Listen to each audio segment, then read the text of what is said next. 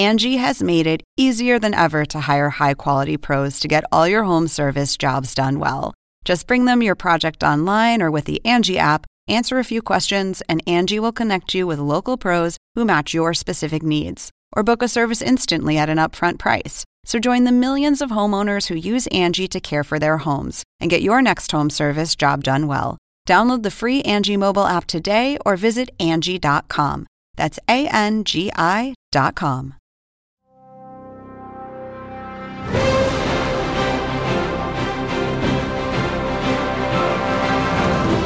Welcome to the latest edition of March Madness 365. I'm your host, Andy Katz. The NBA draft early entry deadline, May 30th. Kind of know who's already in or out, but uh, NBA draft, as you know, is the, being pushed back a month, July 29th. The official date for NCAA players to withdraw is July 7th, 10 days after the NBA draft combine, which will be June 22nd through the 27th at the Wintrust Arena on DePaul's, well, not really its campus, but near DePaul. Overall, the official withdrawal date, though, is still 10 days prior to the draft on July 19th. So that's a little just dates for you to know. But on this edition of our podcast, I'll be joined by Richard Pitino, new head coach of New Mexico, formerly of Minnesota. Richard, by the way, great on social media, very transparent, just tells it like it is. I think the media in Albuquerque, where I was a part of many moons ago, will love dealing with him. That's number one.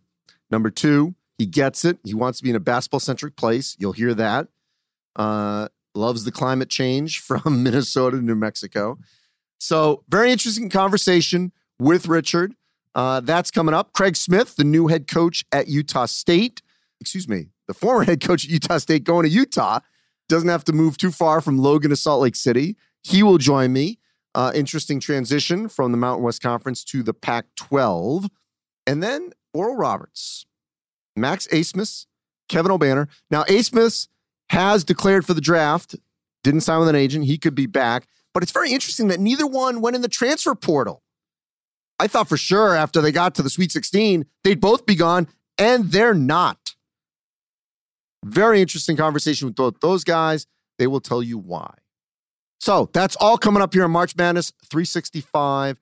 Let's first get to the new head coach at the University of Utah, Craig Smith.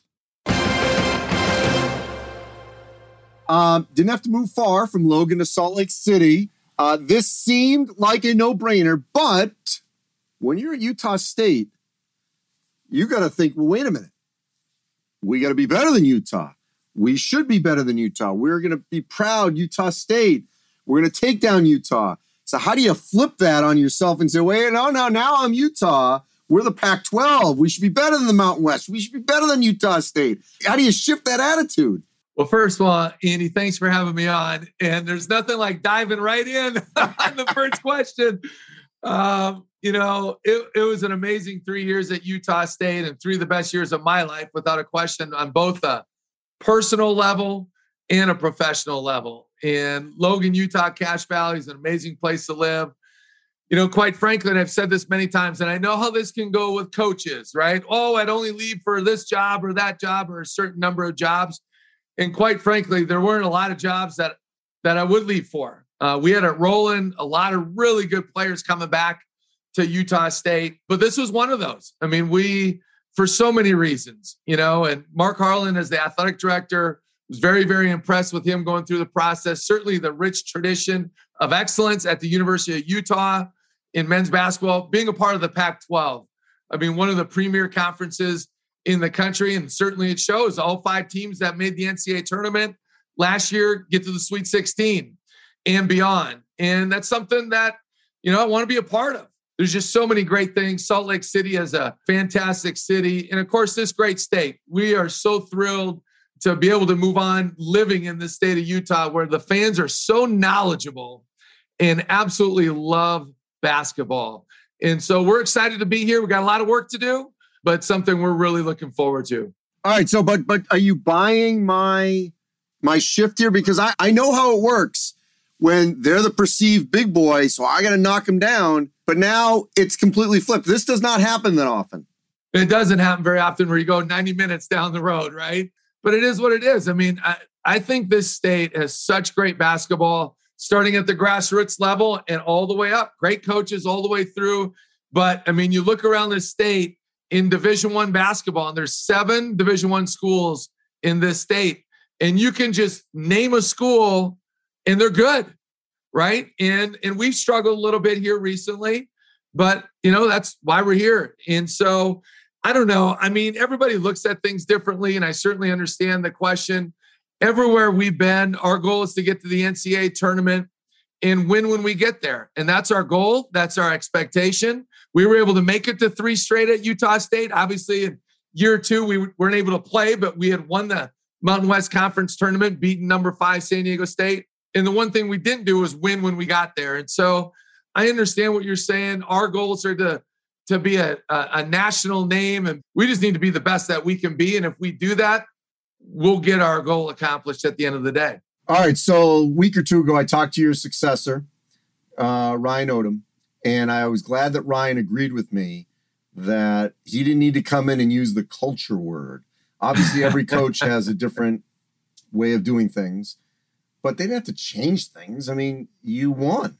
And there was nothing like that had to be fixed. You know, it just obviously takes on a little bit of a different personality because it's a different person. How'd you do it? Well, we built our culture. uh, well, by the way, are you glad to hear that he said that? I, I appreciate that. And, um, you know, I think that program's in a really, really good spot. We had what, seven true freshmen on our team last year that made the NCAA tournament. And, you know, two true freshman point guards, another couple that were playing uh, a certain role, and they're going to be good. There's a couple that weren't playing that are very good players, but it was harder with COVID. Some of those guys couldn't be there last summer and all the shutdowns. You know, I learned a long time ago. I spent a full day with John Wooden when I was 32 years old. Just got done with my first year being a head coach at Mayville State. And I said, What's the best piece of advice you can give a young coach like myself? And he just said, You have to be who you are. And there's so way, so many ways of being successful, right? you're very successful and you're going to do it your way right and there's so many great coaches out there uh, great entrepreneurs great whatever it might be but you have to be who you are every day and so for us at utah state obviously we were able to get some great players i thought a big key that not a lot of people talked about early on you know i think a lot of our fans at that time felt like the world was caving in because we had a mass exodus of players um, there was a second team all league guy who was very, very talented. When we lost him to a higher level, people thought, oh my gosh, this is going to be a disaster. And we lost like four or five other guys when that wasn't necessarily the trend like it is now. Now, on average, what four and a half guys are leaving a program per year. And so that might have been the best thing that happened to us. We had some guys that really understood the game. Sam Merrill wasn't Sam Merrill at that time, but it was the perfect fit, our style and what we do. And then the things that he brought to the table, I'm not sure there was a better fit that way. We were able to go out and get a guy named Neemias Queta. And then we just had a bunch of tough kids that knew how to play, that wanted to be great, that were gym rats. We recruited to that. Um, so maybe they weren't quite as talented, but they really fit our mantra and they really fit Logan, Utah. And that place has a tremendous home court advantage. Now, there weren't many people early on coming to those games, but we just, you could just feel that, Andy, almost game by game, where we were winning. And I think it was a brand of basketball that's really exciting to watch. And so just moving the ball, sharing the ball, playing connected. I think it's an exciting style and an exciting brand that really resonates to purists. Yeah, there's no question, especially when Nevada came with Musselman. Uh, those were some intense games. yeah, we won't get into the aftermath of all that, but that was, uh, you know, that it's so funny you bring that up because everybody remembers that game, right? Right. I think they were 11th or 12th in the country, and of course, Coach Musselman, great coach. Obviously, what he's been able to do at Arkansas, and they were rolling. They were they were coming off a Sweet 16, if I remember correctly. Yep. And our very first game at Utah State in terms of league play we got clobbered. I mean, I think we ended up losing by like 28. I mean, it felt like more. And, you know, their fans are just, it was a salad. They're just breathing down your neck. And, you know, Utah State and, and Nevada have a long lasting tradition of kind of a rivalry back in the whatever day was it the WAC or whatever it was. And it seemed like one of the two were always winning the league. And so we get pulverized. And I remember watching that film the next morning. And I literally was like, we are so close. And I said the same thing to our guys in film the next day. And they're all looking at me like, we just got our butts run out of the gym by 30. And Musselman, you know, when he had to leave to his car, he stopped by and he talked. And I didn't really know Eric, but we talked for, I don't know, 25 minutes. It was like we were best friends. And that's when I was like, man, we might be in trouble because if he felt like we were a threat, he wouldn't have did that. You know, but you fast forward two months later, our team just getting better and better. Beat New Mexico at the pit on a last second shot by Abel Porter. And those kind of moments can be defining moments for your team, right? And they can give you confidence that maybe you can't always describe or define, but you just feel that. All right. So I'm old enough to remember, and I actually think it was back in the Big West with Nevada and Utah State, uh, maybe all the way back to the Big Sky. So I was there in the 90s. The late, great Rick Majerus. Huntsman Center was one of the toughest places to play in the country. It has been almost unfair to compare everything to that, to that national championship game in 98. But it's out there. And that atmosphere, assuming we can be fully back, which I think we will be, what's it going to take to get that where the Huntsman Center is what you're talking about, what you had Logan, but it is consistently in Salt Lake City? We got to put a great brand on the floor. You know, everybody wants to compare to 1998, and we embrace that.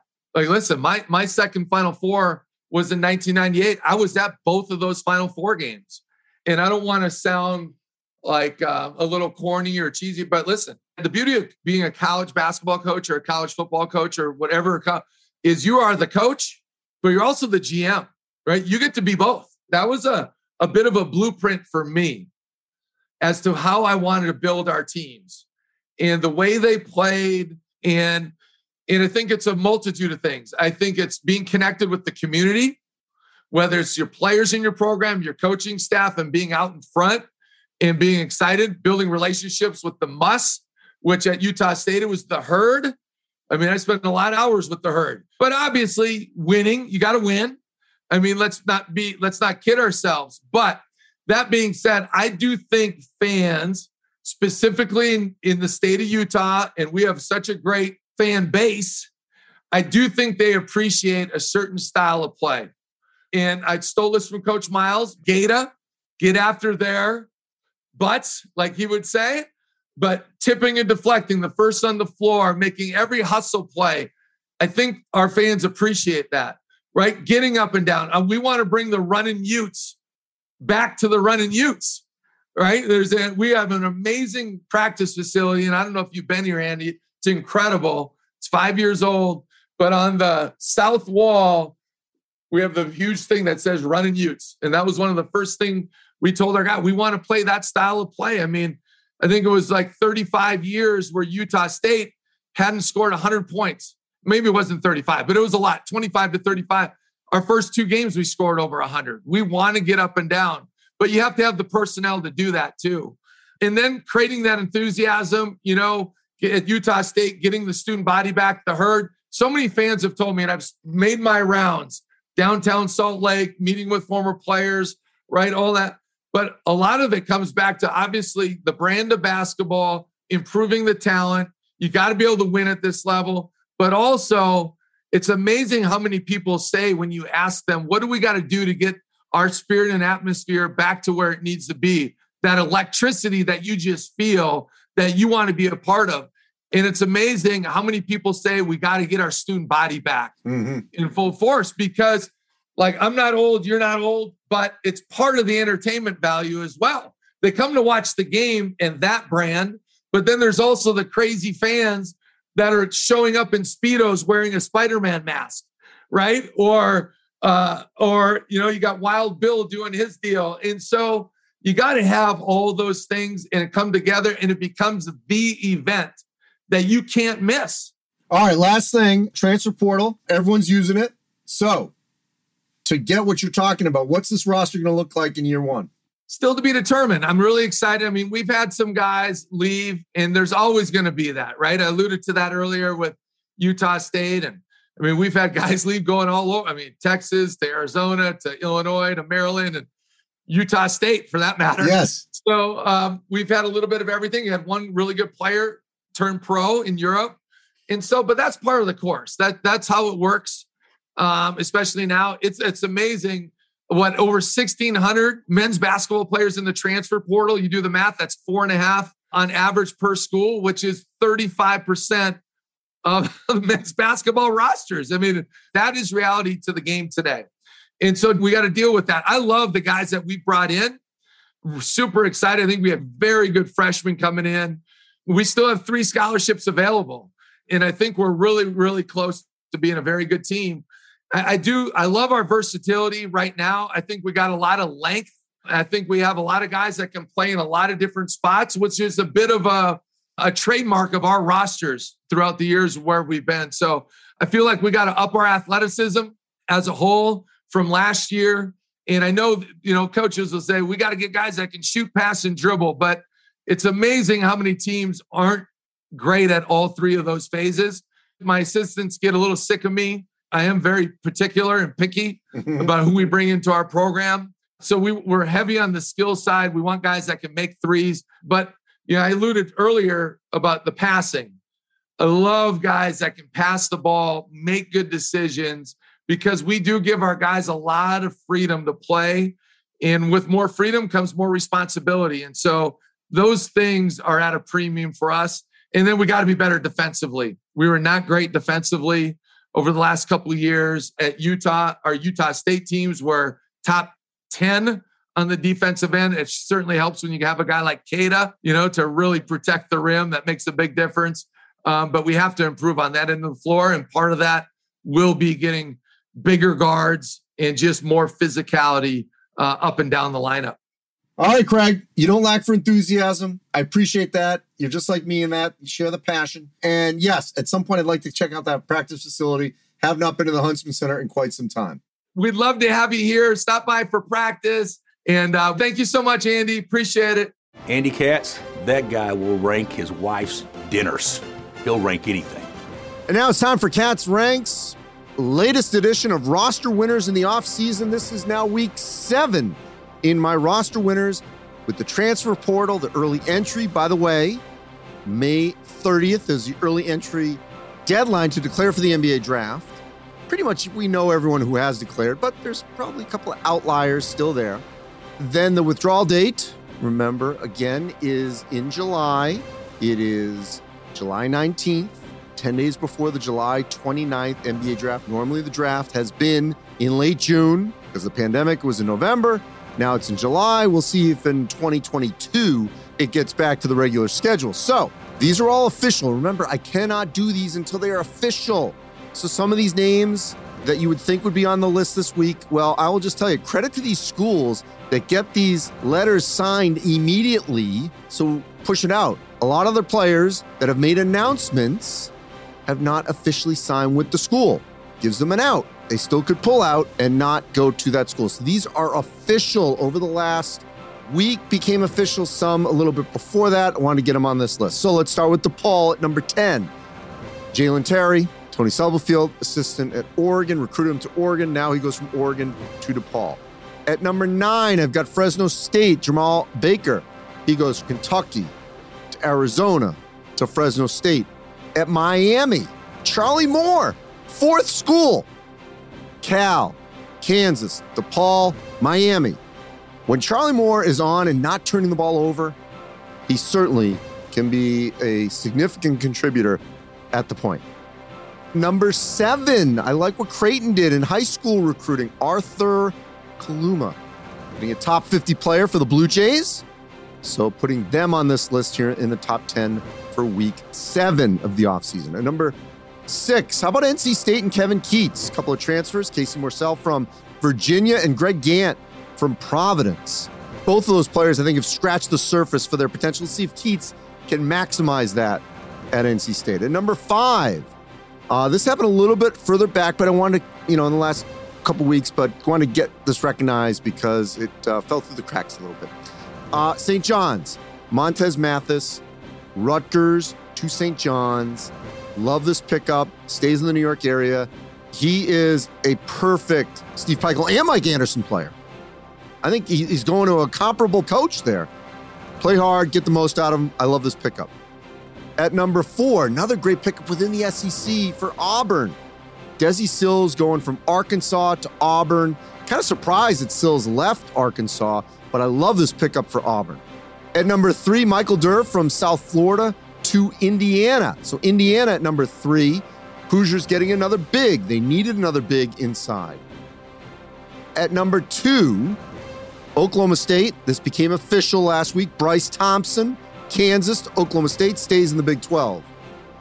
And at number one, this happened right after we put last week's week six. This happened right after this. Sahvir Wheeler going from Georgia to Kentucky. Kentucky once again playing the high school recruiting, the transfer portal. They'll be back. Obviously, the other two big transfers they got were Kellen Grady, Davidson, Oscar Tshiebwe from West Virginia. Big time recruiting class. So Kentucky doing what it needs to do under John Calipari to get right back to the SEC. So there is your top 10 roster winners for week seven in the offseason. Joining me now here on March Madness, March Madness 365, Oral Roberts, Kevin Obanor, and Max Abmas, two of the most exciting, entertaining, and impactful players in the NCAA tournament. So, first, before we get to what you guys are planning and doing and all that, uh, I just want to go back to the unbelievable run to the Sweet 16, what it was like to knock off Ohio State and Florida on the way to playing Arkansas really well. Kevin, I'll start with you. As you reflect back basically a month or so past it, what do you remember most? Uh, just that we made history, that, you know, our school was just all over the news and just how much of a big deal it was. And just to leave, you know, RU better than you found it, it was just a fantastic feeling. Max? He hit it on the spot. Um, you know, uh, something that we've dreamed of forever. And so um, just remember, you know, every part of it, um, you know, what it felt like winning those games and making it as far as we did. And, um, you know, we definitely made memories that we'll remember the rest of our lives. So, Kevin, you had 30 and 11 against Ohio State, 28 and 11 against Florida, end up with a double double against Arkansas. Max, you had 29 against Ohio State, 26 against Florida, 25 against Arkansas in that loss. What was that like to know that the scout was focusing on the two of you, and yet you both were still able to produce like that? I mean, we've been dealing with that all year, and so uh, we we've seen a lot of different defenses thrown at us. Um, but we always found ways around it. Um, you know, play within the offense, and we put in a lot of work. So, um, you know, all the hard work paid off. So, Max, you decided to put your name in the NBA draft. Uh, the actual deadline is May 30th, um, and you've got until July 7th to withdraw. So, what was your thinking in doing that? Uh, really, just uh, capitalizing on this opportunity. Um, you know, it's definitely always been a dream of mine to play at the highest level and that is an NBA. And so um, trying to get all the feedback that I can get um, to help me make that best decision um, is what I'm looking forward to as well. So, what do you need to hear before you make that decision in terms of where you potentially could land? Ultimate goal is definitely to get into that first round. So that's what I'm looking forward to.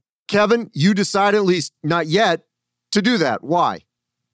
Um, just letting everything just play out for itself. Just letting all the you know all the cards you know play. You know, I still have a lot of options. And, you know, of course, there's no rush. I'm just trying to work on getting better day by day, and everything else will play out for itself. So, the one thing that neither of you guys have done, and I want to qualify this, and you tell me if it could happen, but the natural thing is both you guys blow up in the tournament. You're at Oral Roberts. Uh, we're seeing this around the country. You know, oh, okay, so I had this great run. Why wouldn't I play up? Why wouldn't I go to a, a power five or something like that? And so far, Neither one of you has done that. Why not, Kevin?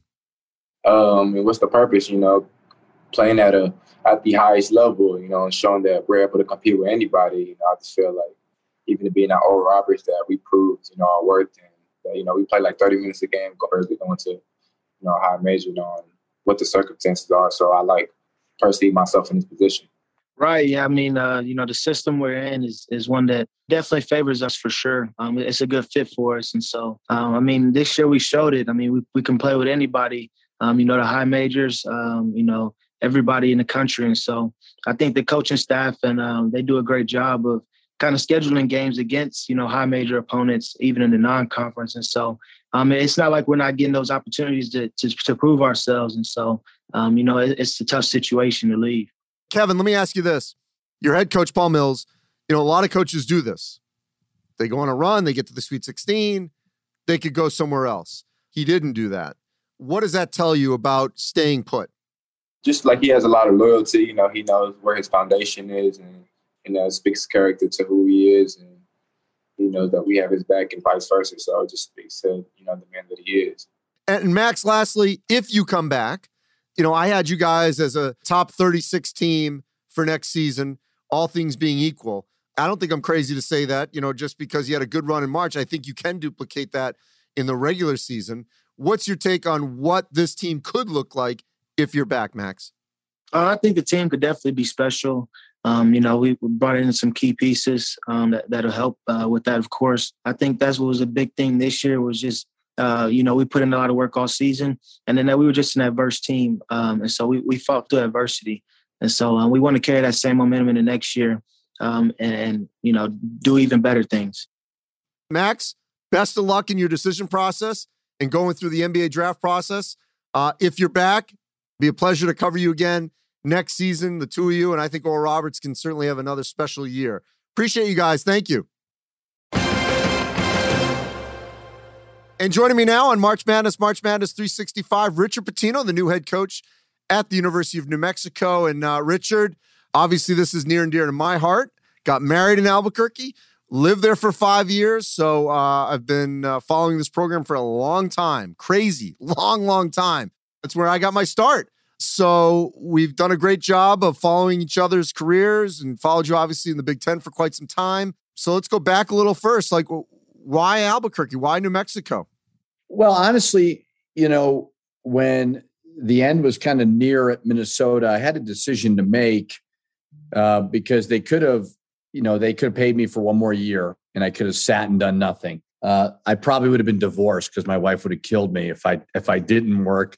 But honestly, you know, I wanted to be smart about what my next step was, and I really liked living in Minnesota, but Minnesota is in a really tough conference and kind of its ranking in the pecking order of that league, it's not real high. I'm not saying you can't win there, and there's certainly things I could have done better, uh, and we did win, you know, some years.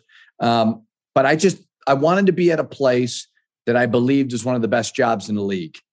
And when New Mexico called, I believe it's a top two or three job in the league. And um, the more and more research I did on it, it was a situation I wanted to be a part of, and I feel like we can win and we can win big here. So, look, you got players at Minnesota. I would argue, and I'm not just trying to defend you, but I would just say, like, you had some bad breaks. I'm going to be the first to say it. And I'm not ashamed to say it. I mean, I, I think you definitely had a team multiple times that could have been better had you been healthy. That's the facts. That's truth. I mean, how'd you deal with that? That there were many times when you clearly could have been competing for the Big Ten title. Yeah, I mean, I thought there was two teams for sure that were very, very talented um, that got decimated by injuries, and that's not to say after eight years, like there weren't things that we couldn't have done better. I certainly could have, but like you said, I mean, last year's team had five ranked wins, and a lot of them were by double digits, and then all the injuries hit, um, and then a couple of years prior to that, we had a top fifteen team preseason and we got crushed with injuries again. But yeah, it was hard to deal with at the time. But I do believe, regardless of those injuries, there were things that I could have done better at. Um, and I also believe it'll even out. I really do. And, uh, you know, I, I think you create your own luck to a certain extent. And yes, we were hit with some bad injuries, but, you know, that's part of the game. And you can't make excuses about it. You got to evaluate it, learn from it. I do believe I ended up in an awesome place. So I'm I'm lucky and I'm grateful for that. You know, I don't think, you know, it's hard to find great basketball jobs in, in our profession. There's only 300 and something of these head jobs. There's probably only about 30 to 40 that are really good. And uh, I felt like I, I ended up at a great spot. So, you know, you can always say, what if? Um, hopefully it all evens out in the end. I'm still very, very young in this profession. So here you go. I was there in the early 90s. And much to what you were saying, I'm coming out of Wisconsin. I'm looking, and I was fortunate, but I was looking for a job where the sport was essentially the pro team because that's how passionate I was about college basketball. I wanted to be, whether that's like a Providence where I grew up in New England, like yourself, or a place like New Mexico. And in the 90s, there's no question, Albuquerque and New Mexico fans felt like this was their Indiana. And they bled that, you know, that that that Lobo red. And there's no question that if you can get it going there, they will come. And the pit, it's not exactly the same, but the way it's built and the way the sound can certainly reverberate in there. I mean, it's not Mackey, but it can be an incredible home court. And I don't know if you've sensed it here in the last six weeks, how passionate this fan base is. What, what have you at least been a little bit able to sort of tap into? Well, everything that you said is the reason I took the job, and that's it's real. Every every place um, that you recruit to has its selling point. Uh, Twin Cities for us was, you know, yeah, major metropolitan area, a lot to do. You know, Louisville basketball school, Florida, just a great college experience. You, you come to play in New Mexico because of the pit and because of the fans. That passion is still very, very prevalent. Now you got COVID, obviously, but there's not a time where I don't go out and somebody's coming up to me telling me a story about it. You kind of mentioned it, it's similar to an Indiana fan base um, that cares so much about it. And it is like the pro sports team, you know. I mean, some of the frustrations of being at Minnesota, like the great parts about Minnesota were also frustrating because there was so much to do, so many teams. At New Mexico, I mean, we are the pro team from a basketball standpoint. And I wanted to be a part of that. You know, growing up Lexington, Kentucky, that crazy fan base. New Mexico's like that. And you can win when you have that. That home court advantage is real. I mean, there are people, especially in, in our region now in the Southwest. In my opinion, it's Gonzaga, fan base wise. San Diego State has built it, and Arizona. And then we're right there, kind of in this region of these passionate fan bases. So I think it's very, very important that we recruit kind of this pocket because I think the people around here know all about that. The basketball program is the money driver, not football. That is not the case in a lot of places around the country. You know, if it wasn't for Syracuse being the ACC with that television revenue, it still would be basketball up there, but they still have to play a high number of home games. That is the case at New Mexico, where I think things changed over the last, you know, name a coach of the last four that have come through. And I think you're going to be like this, but you tell me you got to get out and get the brand elsewhere and play people. For years, I thought it was a fair criticism in New Mexico that they were not playing people either on a one way or trying to get into other tournaments because they had to play 19, 20 home games. Where are you on the schedule to get this brand name out and about? It's a great question. I think uh, I, I don't want to sound bad about the last team, but we did win six games right? And two of them were Division two teams. So we've got to build the schedule kind of as the program builds, certainly. But I do know this getting the revenue from the pit is very important for everybody. And so coming out of COVID, every program needs to be creative to get their fans back, to feeling comfortable to get back in that building again. So we absolutely want to play a tough schedule, an attractive schedule for our fans, but also keeping in mind that we got to rebuild this thing. You know, and I think the transfer portal kind of gets people excited, like, oh, you flipped it. It's it's you guys are back. And it's like, you know, we got to build a whole new culture. Um, we've got to make sure that we build this thing uh, the right way with our fans making this place crazy again. It was not long ago that Steve Alford had this as one of the toughest places to play in the country. I mean, that, that, that was seven, eight years ago. It's been done recently. Well, and, and and to your point earlier about the Mountain West, look, Utah State and San Diego State were not regular powers, neither was Boise. And yet those programs now in the last few years, certainly longer for San Diego State, you know, have become traditional powers in the Mountain West Conference. So New Mexico has a deeper history than all of them, and it certainly can come back up. All right, the roster. You got Mashburn, obviously. You got House. You've been able to mine the transfer portal. What are your thoughts on what you've got right now? Because I think you were one of my winners of the week a week ago in terms of getting players on this roster. I think we did a great job of adding some really good pieces. I mean, you know, at TCU is a really good one. I mean, obviously, I know Mashburn, and I think you saw you were there. I mean, he was coming along because of our injuries. I had to play him uh, a lot more, and I always believed in him. But you know, maybe sophomore year, junior year, senior year. But because Kalscheur was out, he got thrown into the fire. I thought he handled it pretty well. Jaelen House is another one. I, I, I look at those guys like Peyton Siva, Russ Smith type players where they're two guards that can play together. I like the guys that we we have returning as well. Jeremiah Francis. A lot of those guys are really good players. It'll be interesting to see how it all you know works together. Now Gethro Muscadin was a guy. Gethro I recruited hard at Minnesota and was devastated when he went to Kansas. I just haven't seen him in a year. Now he tells me he's been working. I believe him, uh, but we'll see. So uh, I thought our staff did a terrific job, but I also think, you know, when you're taking as many new guys, it's going to take some time. But New Mexico needs to be good in the Mountain West, just like UNLV is another program that's been traditionally great. That's down a little bit. I know Coach Kruger will get that going too, but I'm excited about what we've done. I mean, I think the pieces are all great, but there's so many unknowns, and we'll know more come June. But I feel like we did a great job of recruiting. So you were willing to play Minnesota, Louisville, and Puerto Rico. I was there for that. Are you willing to do an Iona, New Mexico matchup with your dad? I am. No, I see. There's a couple of things about it. I want to have full capacity. We don't have the green light in COVID. You know what I mean? Not yet. Yeah, we're not there yet.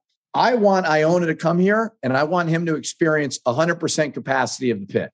So I just don't know. Like, I know he'd be willing to do it. Um, you know, obviously, we played, you were there on the Coast Guard base.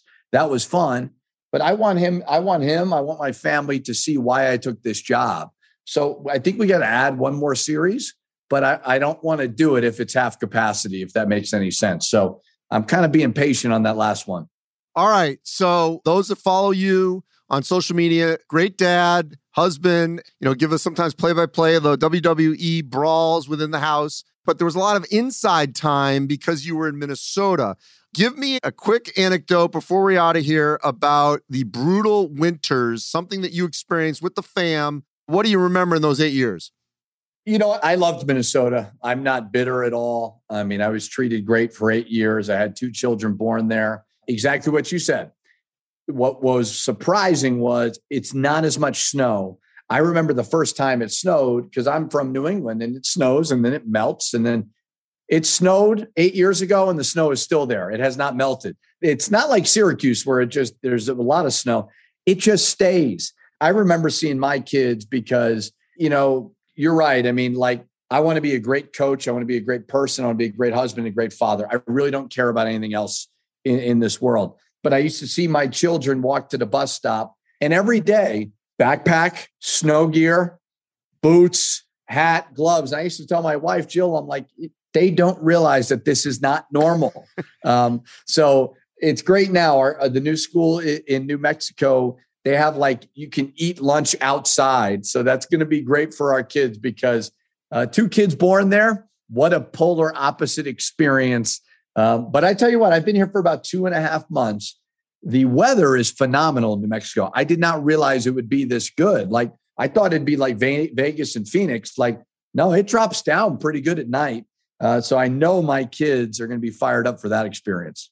Yeah, it's hard to even build a snowman because you can't be outside you know, too long, you're gonna get frostbite. I mean, that's the, you know, oh, you're in the winter wonderland and all that. No, it it that's and again, I'm not trying to crap on Minnesota. I love Minnesota, but it's too cold to play out in the snow. I mean, it's like you go out there and it's uh I had my my my nieces uh visited me a couple years ago from Fort Lauderdale and they were all we want to see the snow and I kept telling my wife like this is not going to be good for them and of course they were outside for about 10 seconds came back in but it is a great Minnesota is a great place. But I am looking forward to thawing out a little bit here down in New Mexico.